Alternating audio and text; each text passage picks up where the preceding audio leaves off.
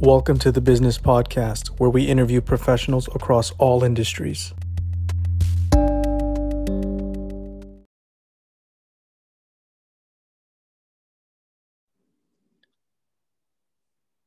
Hey, it's Simon. Welcome back. Today we have Jeff Sweetman, President and CEO of Franchise Makeovers, a strategic franchise advisory firm. Jeff, it's great to have you here with us today. How are you? Well, it's great to be here. Thank you very much, Eamon. Absolutely. Perhaps you can kick us off and tell us a little bit about yourself, maybe share some things that most people might not know about you. Well, sure. So I've been in the franchising space since, gosh, 1987. And I started with Subway as a franchise consultant back in the day where there weren't really that many subways. So, for example, I worked for their development office in Los Angeles County. At the time, they had 60 locations. Right now, they have about almost 800 locations just in LA County alone. So it's grown quite a bit. So I was at the very, very beginning of when Subway was beginning to grow. And my main job really was to open stores and inspect stores. So I opened on average about one and a half stores a month, and I usually had 25 to 30 stores to uh, inspect. As the um, as the market grew, I was progressively promoted up to vice president of operations for um, that market, and in that role, um, I basically oversaw all of the daily functions, uh, business functions uh, of the company. Uh, one thing that's um, unusual about how Subway franchises, they have a master franchise model. And what they do is they license development agents across the country to develop markets for them. It was a way for them to be able to scale growth really rapidly. And so these development agents have a lot of license. They have a lot of responsibility for virtually every aspect of the franchise uh, business. Um, but they also have a, lot, they have a lot of responsibility and they're also given an awful lot of freedom at least in those days, to innovate. And many of the ideas that you see at Subway today, and actually in the industry today, came from innovation uh, in Subway in the Los Angeles market. And as an example, I'll give you um, the seasoned breads that you see at Subway. Um, that actually came about because we had a lot of competition in the area. We had um, Quiznos coming in. We had a regional brand named Togo's coming in. Everybody just offered white and wheat. And we got together with the franchisees. We figured, how can we differentiate ourselves? We come up with a way to basically have a lot of different kind of flavors of bread. We tested them in several stores. Sales shot up double digits in every test store and went across the market, went across the DMA, and now, of course, you've seen them in all of the subways probably, probably since the mid 90s. Um, so I was there um, uh, until about 2002. And then after that, I went to work for Dunkin' Brands. I worked for the um, uh, Togo's uh, sandwich division of Dunkin' Brands, a competitor of, of Subway. And um, at the time, the brand had suffered seven consecutive years of, of sales decline and closures. And um, so I was hired in as part of a, a, new leadership team to turn the brand around. And we did. In less than three years, uh, we increased uh, sales more than 20.1%. Uh, we dramatically increased franchisee profitability, dramatically increased uh, guest experience scores. Matter of fact, we did such a great job that they sold us to a private equity firm, uh, Mainsail Capital. And uh, so I stayed working with them as director of operations for them. And, and then we had the recession in 2008 and 2009, and we had to turn the brand around again, which we did. So I was involved with two turnarounds there. Um, from there, I did the complete sandwich trifecta when I went to go work for Quiznos. And uh, Quiznos, I was hired as the regional vice president for the Western Division of Quiznos. Uh, at one point, Quiznos had more than 5,000 stores domestically. Um, when I started with them in 2013, they were down to 2,200 stores. Ouch. And my Western region, we had 550 stores, and it was the worst performing of all the markets. And so I was responsible for all franchise operations in the market um, and local store marketing. And uh, in about six months, we turned that region around from being the worst performing to be the best performing. And then after the COO um, left to go to Arby's, I was promoted to executive vice president for Quiznos out of the home office in Denver. And during that time, uh, we launched a promotion which actually increased the highest net um, increase in sales uh, for the company in over five years. Um, but then the company filed bankruptcy in early in late 2000 um, was it late 2014 and uh, they eliminated about 50% of the jobs at Quiznos and and my job was eliminated. So I went to go work for Yogurtland I was I was vice president of operations for Yogurtland and um, so Yogurtland is a self-serve uh, yogurt concept. Um, it was actually the pioneer of self-serve yogurt. And um, was primary was national brand based primarily in Southern California. I was hired there because the founder of the company had let go of all of his senior management and middle management team. He just did not believe that they were following his vision of what he had for the brand, uh, which was quite a unique vision. And I hope I have a few minutes to talk about that because I have never in my life worked for somebody as inspirational and unusual as the founder of Yogurtland. He really changed my life, to be quite frank with you. And um, so I was hired to rebuild the culture, rebuild the organization, and rebuild trust with the franchisees. And we did. So um, I hired a whole new executive and middle management team. Um, I worked together with the franchisees for the on a franchise advisory council. We worked together on a lot of key initiatives, marketing initiatives. We brought in a new POS system. We brought in a new distributor uh, together. We brought in ice cream um, together. And so um, I remember after a year, the uh, founder said he wanted me to take over the company, but I did such a good job, I guess, of hiring great executives that he decided to stay there. So um, I went to go work for another company called Fujisan. Um, so Fujisan, what Fujisan does uh, is they franchise sushi bars in grocery stores across the country. Now, most of the time when you go to a grocery store and you see the sushi there, you think it at the end of the deli counter, you think that that's the grocery store sushi, but it's not.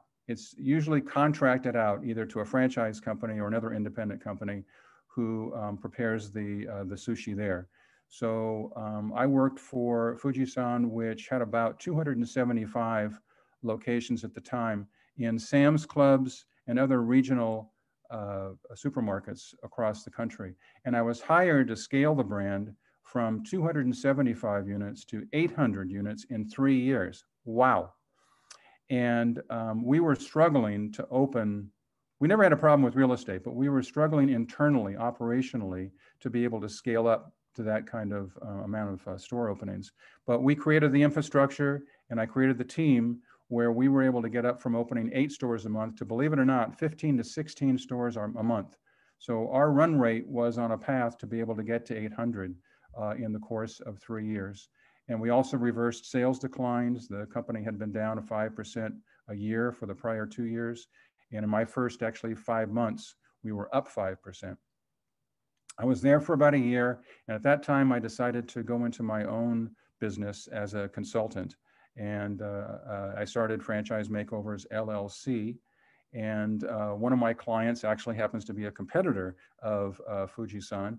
They had kind of the same issue and with scaling growth. And so again, as I created the infrastructure and uh, the resources to be able to scale growth there. They were actually only opening up 10 to 12 maybe a year. And uh, in last year alone, they opened up over 100 and they have a runway of another 145 in the year ahead. And um, so currently I'm working with uh, three or four other clients right now. Again, it's a, it's a mix of startups, high growth brands, and turnarounds. Does that help? Absolutely. Well, first off, thanks for such a detailed and unique story that you shared so far. Absolutely. Please tell us more about uh, your experience with the founder of Yogurtland. But uh, I just wanted to make a quick comment. It seems like I'm I'm noticing a pattern, a common theme around what you've said throughout your experience, and that's the strength of execution. You know, you talked about how you hired so well, the the leadership wanted to stay, how you ramped up results in such a quick fashion and you helped turn around scenarios. So maybe you could talk a little bit about that, you know, your perspectives on execution and maybe then jump into the Yogurtland uh, experience with the founder.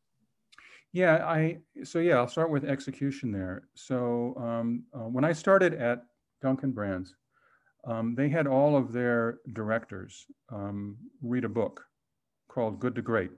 And if anybody of you have not read this book, you need to read this book because basically it is a roadmap on how to go from good to great in organizations. So they had done a, um, Jim Collins wrote the book and he had done a research study on all of the Fortune 500 companies that have had sustained growth.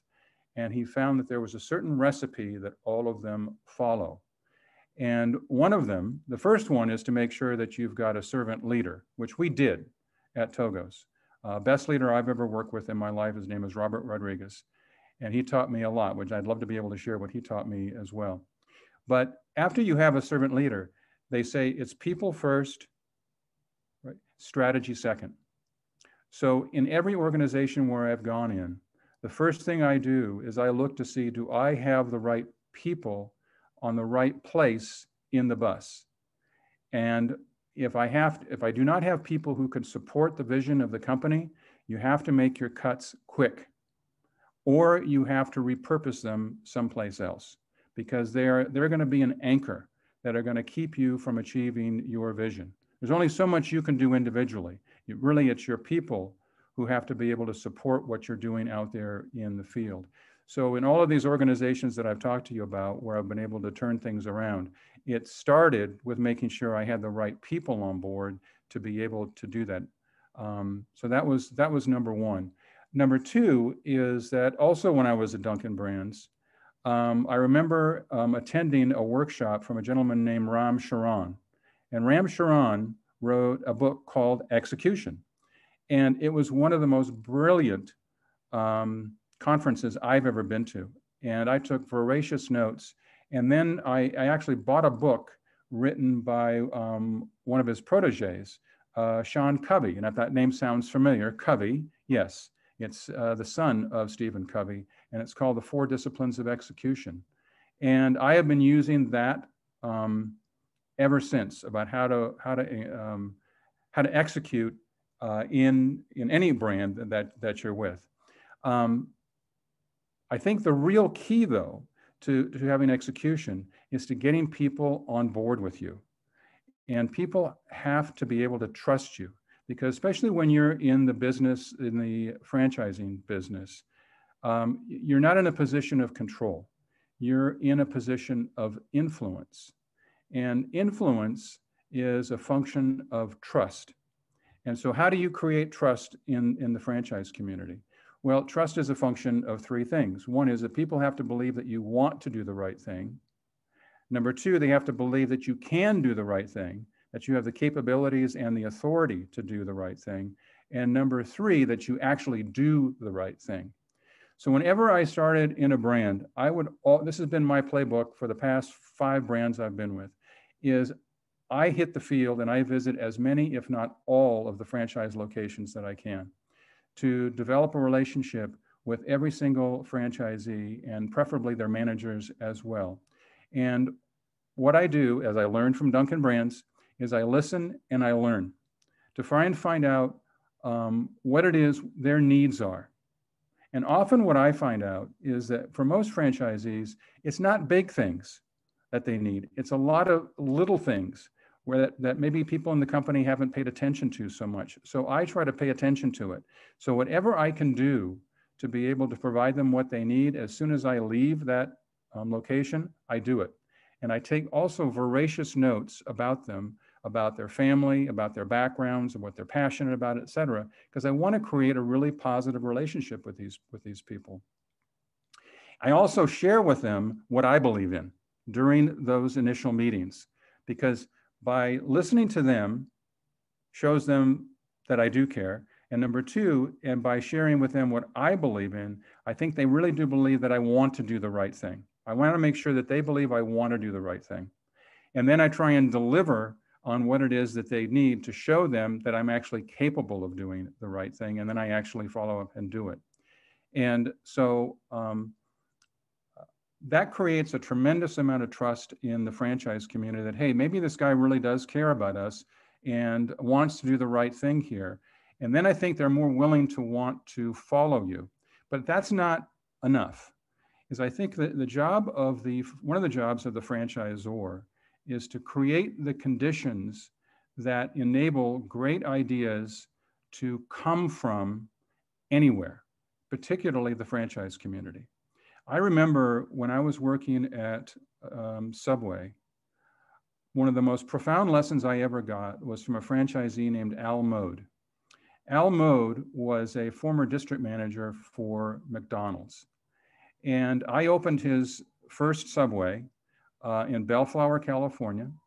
And he and I beca- became really good friends. Um, and uh, after a few months of working with him, he pulled me aside and he says, Jeff, I see you that you're really frustrated because you don't think that franchisees are following what you and the company think we should be doing to increase sales and increase profits and, and the customer experience. You have it all wrong because the franchisees want the same thing that you want but they don't want you to keep pushing them on it. You need to create a pull with them. You need to create the conditions where all of these ideas come from them. And then he shared with me that most of the great ideas from McDonald's, like the Big Mac um, and the Egg McMuffin, came from franchisees. He shared with me that he, as a district manager, he did the same thing. He had all of his franchisees, he, he brought them all together into meetings, into little market meetings, and during those meetings, they would share what each other is doing. So he created a best practices culture. And then he also said, wouldn't it be great if we leveraged our resources together against the competition? That it's much more effective to fight against the competition working together as a market than it is for to do it individually. You know, certainly McDonald's National is doing their job, but locally, that's our responsibility to do that. So he leveraged the economies of scale of his franchisees in a given market to really drive the business. Well, at the same time, I was reading a book of uh, Ken Blanchard called Gung Ho. And um, basically, the theme of that is that all of us are smarter than each of us. And it was a real aha moment for me because I realized that I didn't have to keep pushing this rock uphill to push franchisees to do what we wanted them to do. I, I could create a pull with them. So I started to create these market meetings, starting with one in the southwest area of LA County where Al Mode was. And he and I developed the very first co op meeting of franchisees in, in Subway. And it was a best practices session. And I measured success by if at the very end of the meeting, the franchisees would say, When's the next meeting? If they said that, then it was a successful meeting. So we shared best practices. I share with them how each of their stores are doing it compared to everybody else because they didn't have that information. And then we started talking about what could we do as a group to be able to push, um, uh, drive sales in Southwestern LA. And they all agreed to do a couple marketing things and invest together to be able to do it. The meeting was scheduled to go for an hour and a half. It actually went on for over three hours. We were still talking in the parking lot afterwards. And the franchisees asked afterwards, when can we have another one? So that meeting was successful. I have done that with every organization now since the past 30 years. I've been doing that. And it's been incredibly successful. Is creating these market meetings with franchisees together where they are the ones who help put together, working alongside the company, we, com- we collaborate on plans to drive the KPI, the same KPIs that the company has same store sales, franchisee profitability, the guest experience, et cetera. We're all working together in concert, and I don't have to keep pushing them.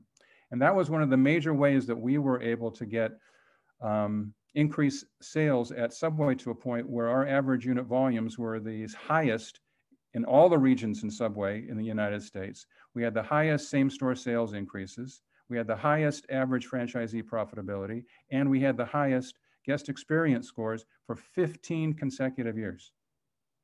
15 consecutive years. It wasn't that I did it, the franchisees did it. They worked with us. We collaborated together with them. So I took that same model and I did the same thing at, at Togo's. And uh, again, we at Togo's, we were down seven consecutive years in sales. It was a far worse situation than we ever had at Subway, but down seven consecutive years. And uh, within, I would say, within nine months, um, we were able to turn, starting to turn things around. Again, by, by having franchisees working together with us on, on strategies to, to drive sales. I did the same thing at Quiznos. I did the same, actually, I had a cup of coffee at a veterinary company. I, I worked five months uh, in between Dunkin' Brands and um, Quiznos, where I was the senior director for um, National Veterinary Associates, which is the largest privately owned veterinary hospital company in the country. And I was in charge of 45 um, veterinary hospitals. Even in the veterinary industry, it worked. Was I, I brought managing doctors together to share best practices and figure out how could we improve uh, patient care in a given market. And by doing that, it drove revenue there. So, um, and again, from there, then I went on to Yogurtland. We did the very same thing at Yogurtland. And again, it's been a very, very successful uh, game plan um, ever since. Well, Jeff, congrats on that teamwork mindset that has led to all of that success looking back on your experience, what would you say has been some of the toughest professional experiences that you've had? I think the most difficult one was the transition to the veterinary industry, to be honest with you. Um, because I had been in, uh, well, probably two. One was from managing stores, company stores, and then going into franchising and having to make the adjustment to um, not being in a position of control, but one of influence. But the other one, major one, was I, I completely switched industries. And one of the things that, uh, remember when I first was interviewing with the CEO at National Veterinary Associates, Greg Hartman, I, I asked him, I said, I said, Greg, are you outside your mind? Why are you even talking to somebody from the restaurant business? I have no veterinary medicine background. He said, that's why I'm talking to you we got a lot of people who know about veterinary medicine, but we need people who know about how to operate a business and how to interact with the public and how to locally market. That's what you know how to do. That's what we need more of. And I thought, wow, I am really a fish out of water here. And so when I first started to have these market meetings with, um, with managing doctors uh, in different markets, um, I would start talking to them about sales, but what we can do to increase revenue. And, and they looked at me with these blank stares, like, what are you talking about? And I learned that, that these doctors don't define success the same way that we do in the restaurant business. They define success by the care of their patients. Matter of fact, that's one reason why um, National Veterinary Associates exists is because most veterinarians don't know how to manage a business. They don't think of business in those terms. That's why NVA does that. Um, so I, what I had to do was I had to translate everything that we were trying to do as an organization to increase revenue as a way to increase patient care. So, for example, we were trying to sell these wellness programs. It's a package. So, a, uh, a client with a pet we would encourage them to buy these packages where you would get, um, you know, all your vaccinations, you'd get your wellness visits, you get uh, dental checkups, uh, et cetera. You pay one price and it, it, covers you for the for the entire year. And um, uh, our our doctors did not want to sell these. And it's kind of weird. I mean, it would be kind of like having McDonald's not want to sell meal deals, but that's the way it was. They didn't want to sell them because they just thought it was, you know, increasing sales was not important to them. So I had to kind of flip the script on them a little bit and saying, the reason we want to do this is to make sure that they are compliant, that our, our patients are compliant with their vaccinations and provide better care for them. Because we know that if they have dental visits and they go, they get all their vaccinations and these wellness visits, that they will live a longer and healthier life. Well, boom, then the switch went off in them. And then we had, they were um, advocates for this program. So that was a difficult transition for me during the first uh, couple of months that I was there. I would say that for sure. So, Jeff, I can imagine with all this varied experience throughout the years in the franchising space, you must have come across a couple of um, unique individuals. I know, as you mentioned, um, the the founder of um, Yogurtland had been um, an influence on yourself. Maybe you could speak a little bit about those who've had an influence on you. Yes. Um, um, so I'll give you three because I think that they there's a progression to it. And uh, the first one uh, was the vice president of operations at, at Subway. Um, I had just started as a franchise consultant, and she spent a month out with me to train me on how to do inspections of stores. And she was extremely tough. She had incredibly high standards, and she demanded excellence from uh, her franchise. I had never worked with anybody who was so demanding uh, with franchisees before in my life. And so after the month had passed, and uh, I, I actually took over her portfolio of stores so that she could do her vice president job. Um, I went and I thought that, you know, I want to develop good relationships with these franchisees. So one of the ways that I could do that is when I go into the stores and I see some things that may be wrong, maybe I'll help fix them while I'm there.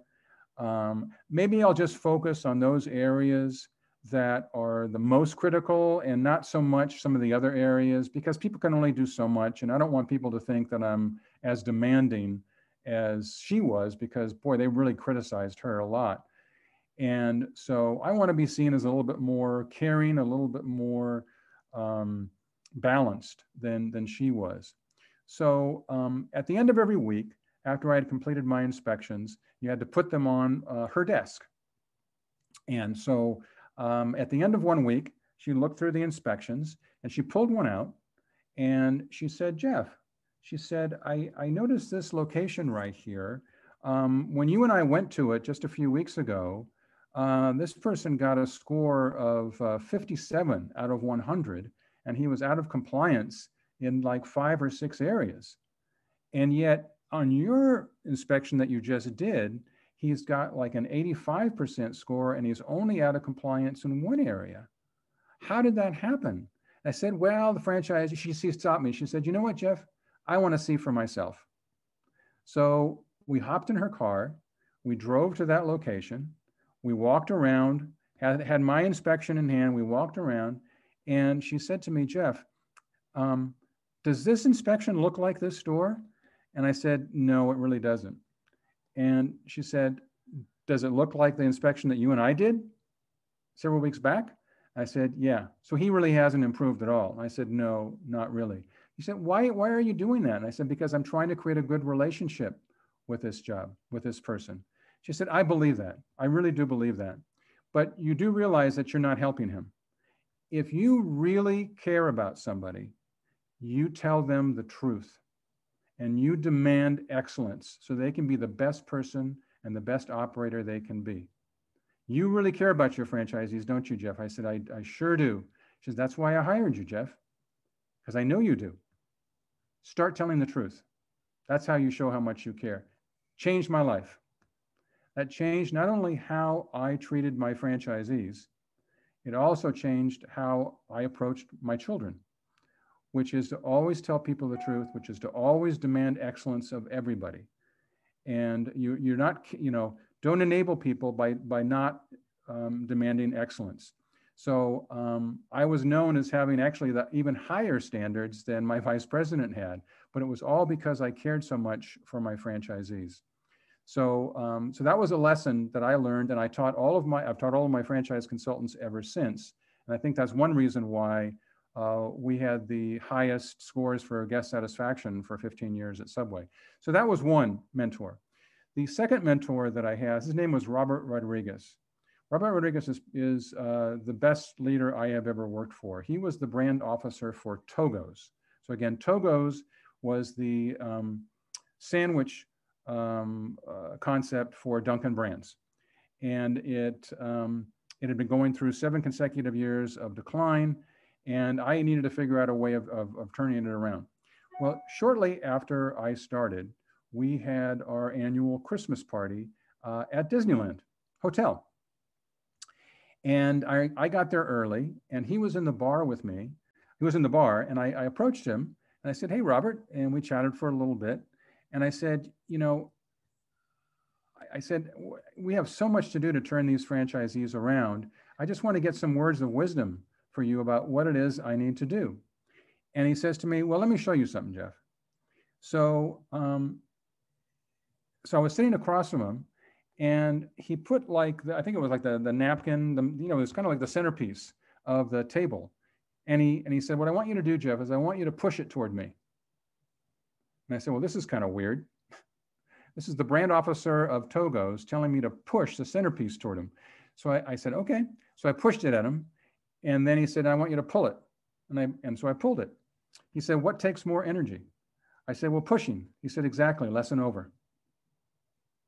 So the lesson he was trying to teach me was it takes a lot more energy to push your franchise, franchisees than it does to create a pull.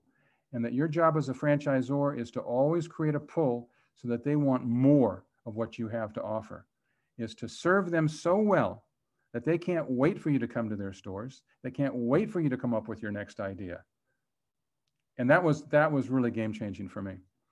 And then the the third mentor that I had was Philip Chang. Philip Chang is uh, one of the most unusual, amazing individuals I've ever met in my entire life. So he's the founder and CEO of Yogurtland. Yogurtland has about 350 self-serve yogurt um, bars um, all over the country. And he had just let go of all of his uh, executive team and middle management team. And um, I was interviewing for a vice president of operations for him. And I asked him, as he's, you know, we, we went through the interview, and of course, the very end, he asked me if I have any questions. I said, sure. I said, how do you define success? Now, I was expecting him to say something like, well, it's defined by, you know, we, we open 600 stores in the next three years. It's defined by having 800,000 average unit volume, a franchisee EBITDA of this, or corporate EBITDA of that. I mean, that's pretty normal. No. He said, Jeff, I don't measure success by numbers. I measure success by when everyone in the organization, from me all the way out to the frontline team members, is practicing servant leadership. When everybody is doing that, that is success. And the numbers will come. And I thought to myself, you know, I've only heard three people in my lifetime who talk like that. One of them uh, was Sam Walton. Another one was Dan Cathy from Chick fil A and the other one was Walt Disney. You take care of your people, you take care of your customers, the business takes care of itself. I, I have never heard that from anybody else. And Philip Chang is on the level of those kind of people who think like that. And so, again, another life changing experience where I started being very conscious of everything I said and everything I did was to practice servant leadership and to make sure that I was listening, learning, serving everybody that I could, and um, and delivering happiness along the way to everybody. And so um, I'm very conscious of that now, even today, of doing that with everybody, not just in work, but also at home. So those were the probably the three most uh, impactful mentors that I've had in my career. In this fairly recent experience you've had doing consulting, what have been some of your most unique success stories? Yeah, I think the most unique one was um, with Fujisan because, um, again, it was a completely different industry. Fujisan is really consumer packaged goods inside of a supermarket. That's not, I guess there are some similarities with quick service restaurants, but um, uh, there was no challenge with real estate. Matter of fact, we had a runway of real estate. The challenge there was finding chefs to be able to work in them. So it's a very unusual workforce because these franchisees are almost 90% Burmese. They're first generation Burmese people who learn how to make sushi back in Burma or Myanmar. And then they come here um, and then they get jobs working in these supermarkets uh, making sushi. They have very little education, they have very little business knowledge. And so it was just a very unique situation. And, uh, and you don't pay very much to get in, it's very low cost of entry. Um, but they basically bought themselves a job. And um, what I found was, was that the, um, the way we had the infrastructure set up within Fujisan, again, we were struggling to open maybe eight stores a year because, and part of the reason was that they were only planning maybe two months ahead of time to get um, stores open. So I think the major change that we, well, some of the major changes I made there, one was to lengthen the runway. Like in most franchises, you know, you're, you're planning your openings a year, sometimes 18 months in advance. So I did the same thing here was we planned our runway um, about six to nine months in advance. We had the real estate there. We didn't have to worry about that. It was just getting the franchisees um, and the health permit all set up. So instead of at the last minute waiting to get franchisees and health permits, I said, no, I want to make sure that we've got signed franchisees and we've got a health permit at least two to three months before we open this store. So that was a completely a complete change in mindset there. So by doing that, we were able to extend the runway now. So instead of opening eight stores, we were now prepared to be able to open um, 12 to 15 stores. The, but the two other things that I did, one was um, there was a lesson that I, I, I learned back when I was with Subway, which was you don't schedule for the business that you're doing, you schedule for the business you want to do. So we only had enough trainers to open up eight stores. So it was a gating factor.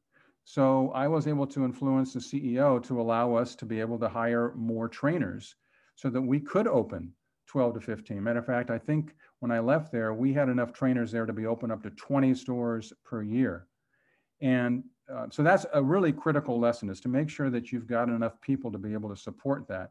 And again, plan for the business that you want to do. And then the sales will chase that, or the openings will chase your capabilities there. And then the third thing I did uh, was something I mentioned earlier was to was about people, making sure you got the right people on the bus. So I had two franchise salespeople that had one of them had not sold a franchise in three months, had sold two franchises in six months, and I said, "Why are you even here?" you know, so I, I put him on a personal development program, and within uh, a month he sold another one, but it was not um, it's not what we needed to have. So I repurposed him. I actually put him in a training role and I hired another, actually I hired two more franchise salespeople that were tremendous. So now um, instead of getting maybe a, a few uh, franchisees per month, now we were getting up to 20 signed franchisees a month, which is exactly what we needed to do. So I think those are probably the three key things in a very unusual industry uh, that I did with Fujisan. Absolutely. And uh, again, congrats on that creative thinking, that vision.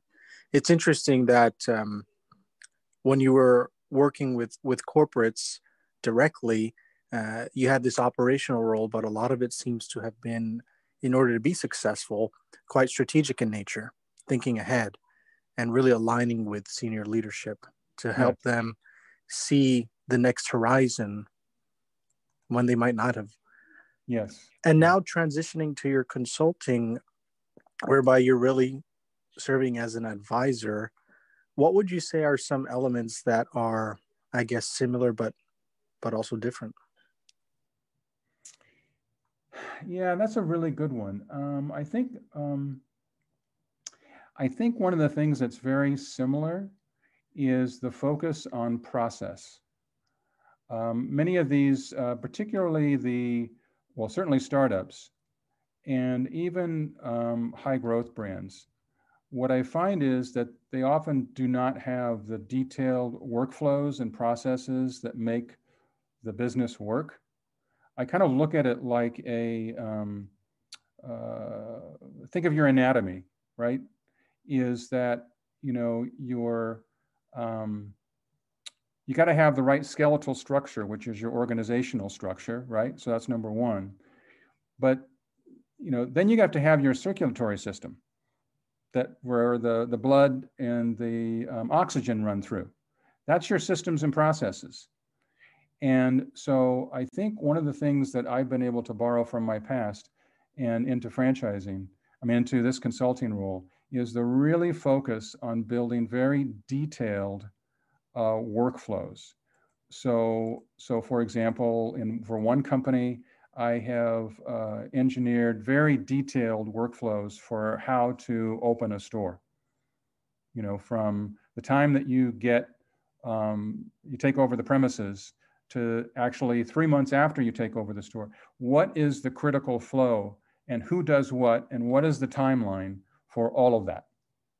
And how do you make sure that everybody is doing exactly what they're supposed to be doing? What is the cadence of accountability? What are the tools that you're using to be able to ensure that every the critical path is being followed? Uh, for another organization, um, I'm, I'm focusing on the franchise sales part of it, where I built the, the, the critical flow for franchise sales. So actually beginning, beginning with actually, what is the unique value proposition that you're selling? And what's your script when you are selling to, to them. So I created that actually for, for one brand. And, um, and then from, you know, what are the different uh, sources that you can, that you can get franchisees from? And the time that you first start talking to a lead, you know, what are the things you're supposed, you know, what is the lead profile? Um, what are the questions you're supposed to ask? What are the answers that you want to get? Um, uh, et cetera.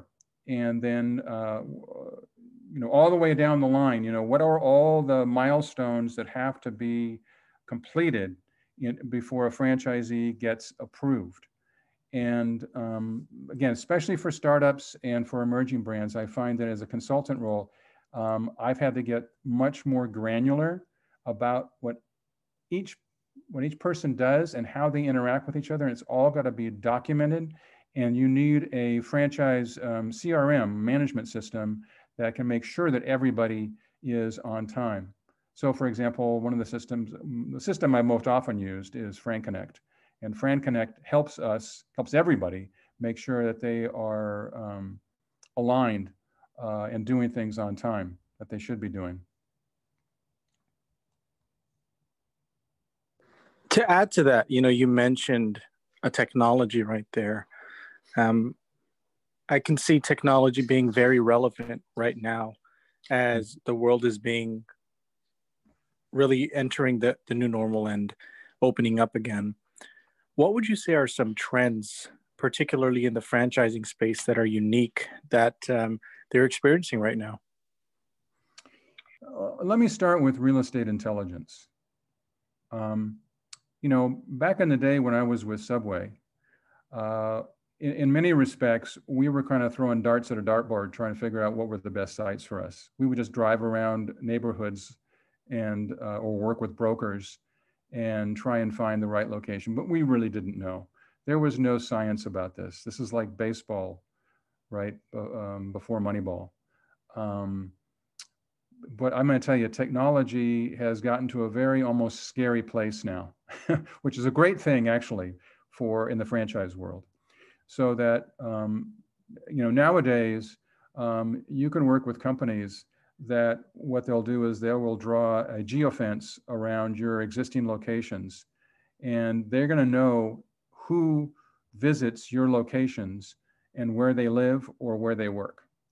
And then knowing you know those rooftops um, they can then do analytics to figure out exactly all of the everything about these people. That's why i say it's scary is that there's so much that information that they that uh, these um, that, that, people know about us based on where we live, about all of our buying patterns, um, everything about us.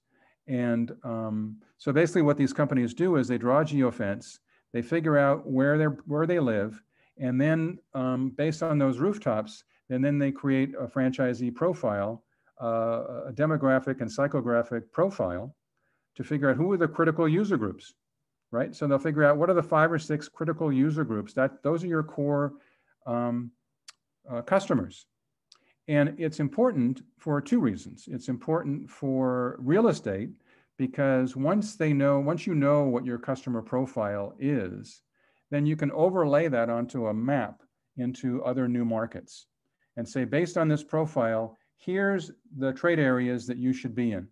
And they've even gotten it down to such a science, they can even tell you what um, intersections you, you can be at. They can tell you what co-tenants you should be in, what size of shopping center you should be in, what the square footage you should have, uh, the ingress and egress. And, and I mean, it's really amazing how much science there is now. It's really, it's tremendous analytics. And I think that's a, that's a wonderful thing. Anybody who is in franchising that is not using a real estate intelligence company is you're really robbing yourself of, of critical, critical information.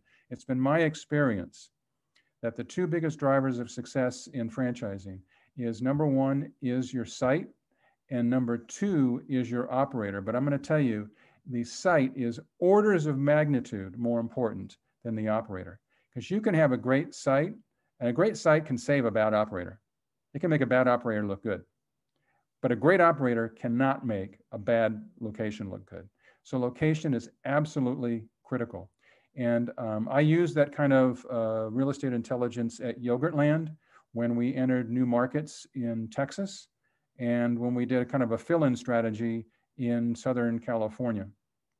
And I'm, and I'm currently using it with another client that I have um, right now. But it, it's important not only from a real estate perspective, but also from a marketing perspective, because now instead of sending out 10,000 uh, flyers or uh, mailers to just the 10,000 in this uh, zip code, you can target it to your customer profile, to the specific rooftops um, that are your customers. And that's incredibly more powerful. When we did that at Yogurtland, um, we had double digit sales increases. Double digit sales increases because we targeted who our core user groups were. It's very, very, very, very important um, to be using that kind of real estate uh, intelligence. Um, the other one that I was gonna was gonna mention also is about um, uh, artificial intelligence. As a matter of fact, I, I, was in a couple of workshops last week where they were talking about how companies are using machine learning and AI to automate many of their um, franchising processes.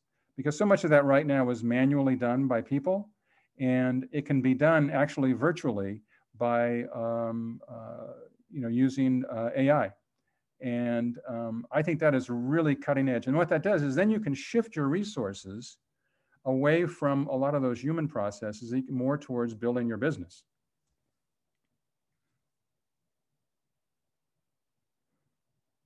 You know, that's quite insightful. Artificial intelligence, machine learning, and real estate intelligence. Can I add one more thing, if you don't mind, in there? Yeah, absolutely.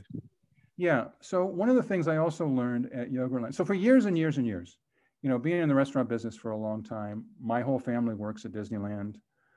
I have always had this um, belief that what most customers want is is to be um, get this kind of above and beyond level of service you know that you get like when you go to chick-fil-a or in and out burger or um, starbucks well some starbucks um, uh, but you know um, or disneyland or walt disney world near you right that that's really really what customers want and what i learned through my research and there's a great book written about this called uh, The Effortless Experience. Um, is that's not what drives loyalty. Is that customer satisfaction does not drive loyalty or evangelism. It's all about simplifying the guest experience, an effortless experience. That's what drives it is that most people, and an increasing number of people, don't want to have to do a lot of work when they go someplace for something. So uh, we, we learned this at Yogurtland when we were interviewing people um, about what it was that, that uh, they wanted, what, what did they love about Yogurtland?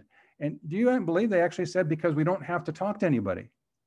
So you could you could literally come into a Yogurtland, fill your cup in, put your toppings on there, and the way we had it, you could self-pay. You don't have to talk to anybody. They love it. So I learned that people want an effortless experience. And I think that what COVID has probably taught us and what's coming out of COVID is there's going to be a lot more um, self driven experiences where people have much more control over their experience in a restaurant. That they want that more, and it's actually across all um, age groups. Because you might think, well, maybe the older people don't want that as much. Well, that's not true. It's actually increasing among all age groups, and it's amplified during COVID. So it makes you think post-COVID, you know, companies have to start thinking about what is it you're going to do to um, remove effort from um, from your customers. And it could be everything from, you know, like the self, the, the kiosks that like McDonald's and a lot of people have now.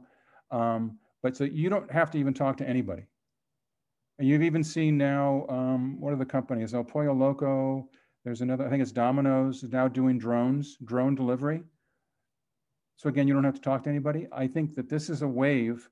This is the way consumers have been going, and that uh, that uh, COVID is just um, amplifying it moving forward.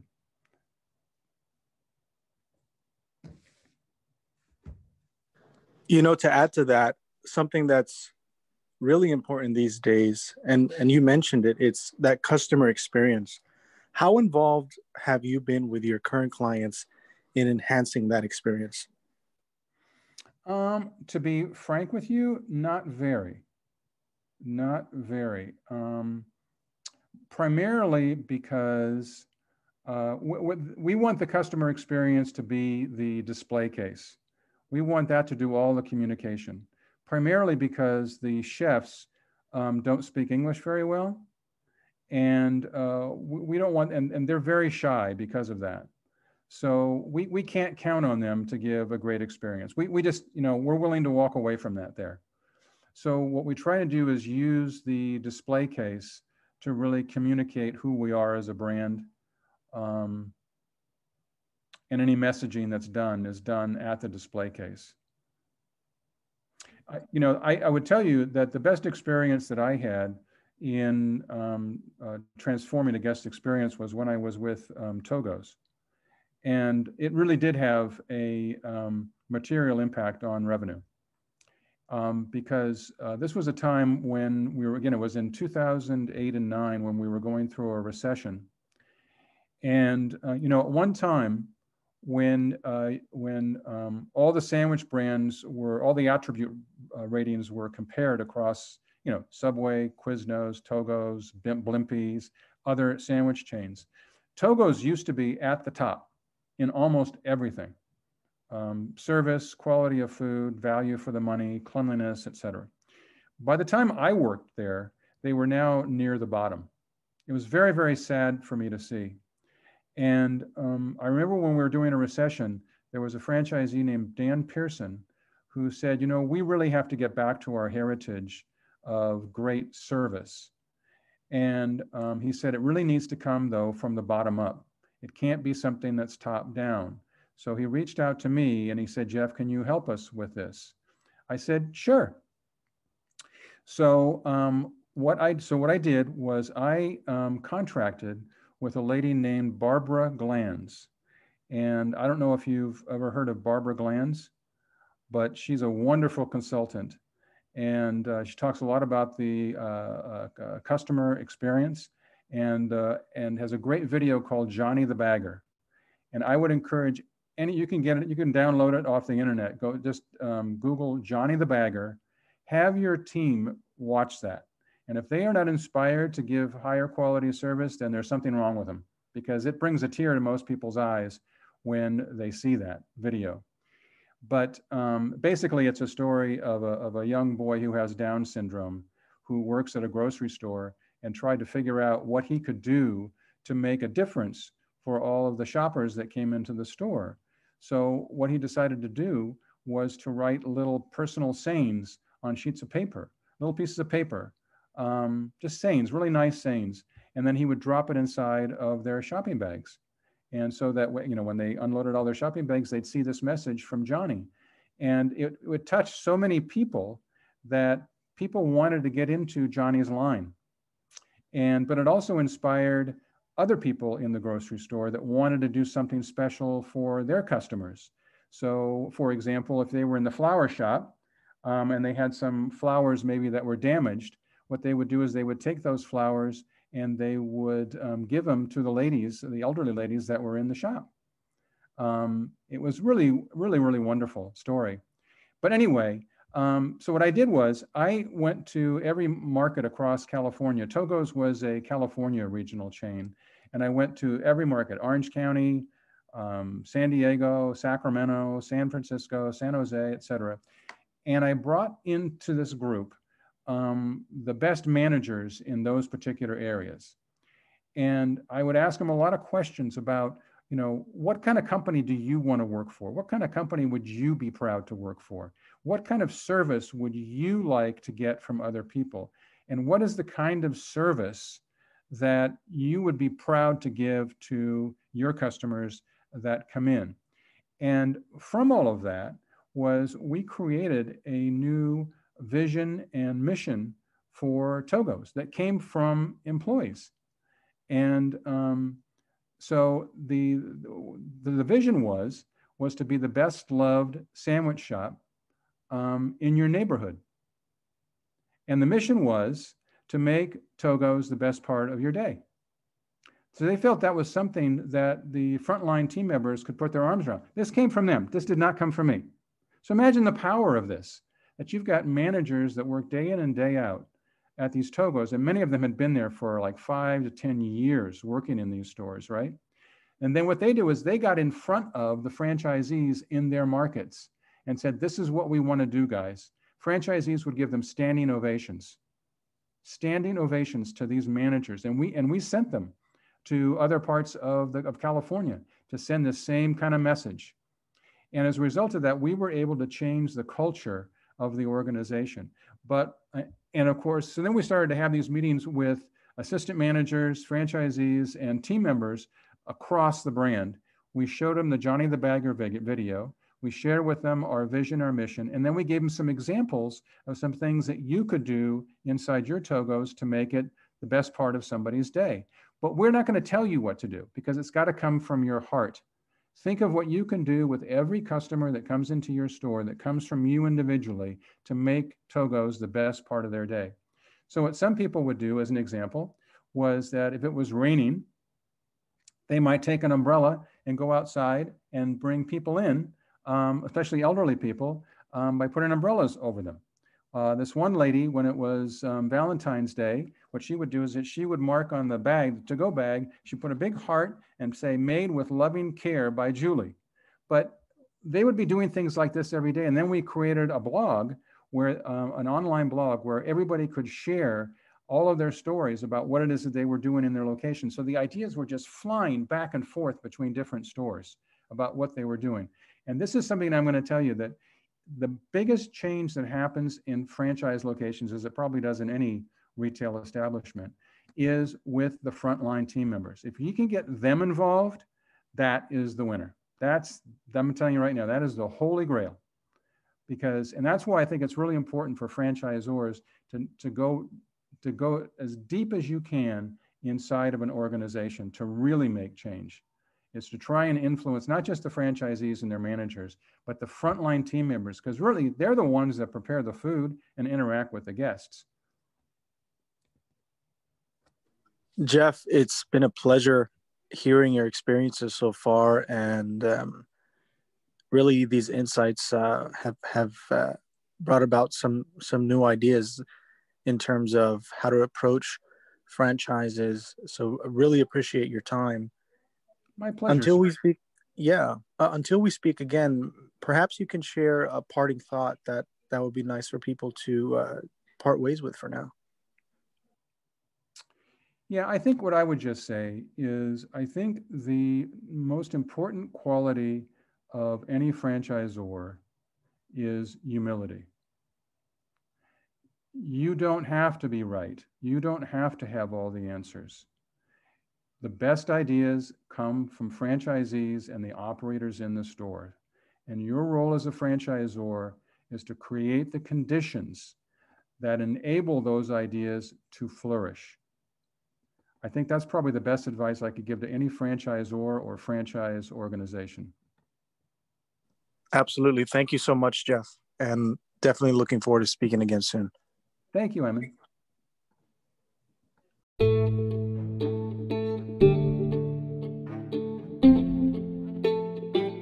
Thanks for attending the business podcast and stay tuned for more episodes.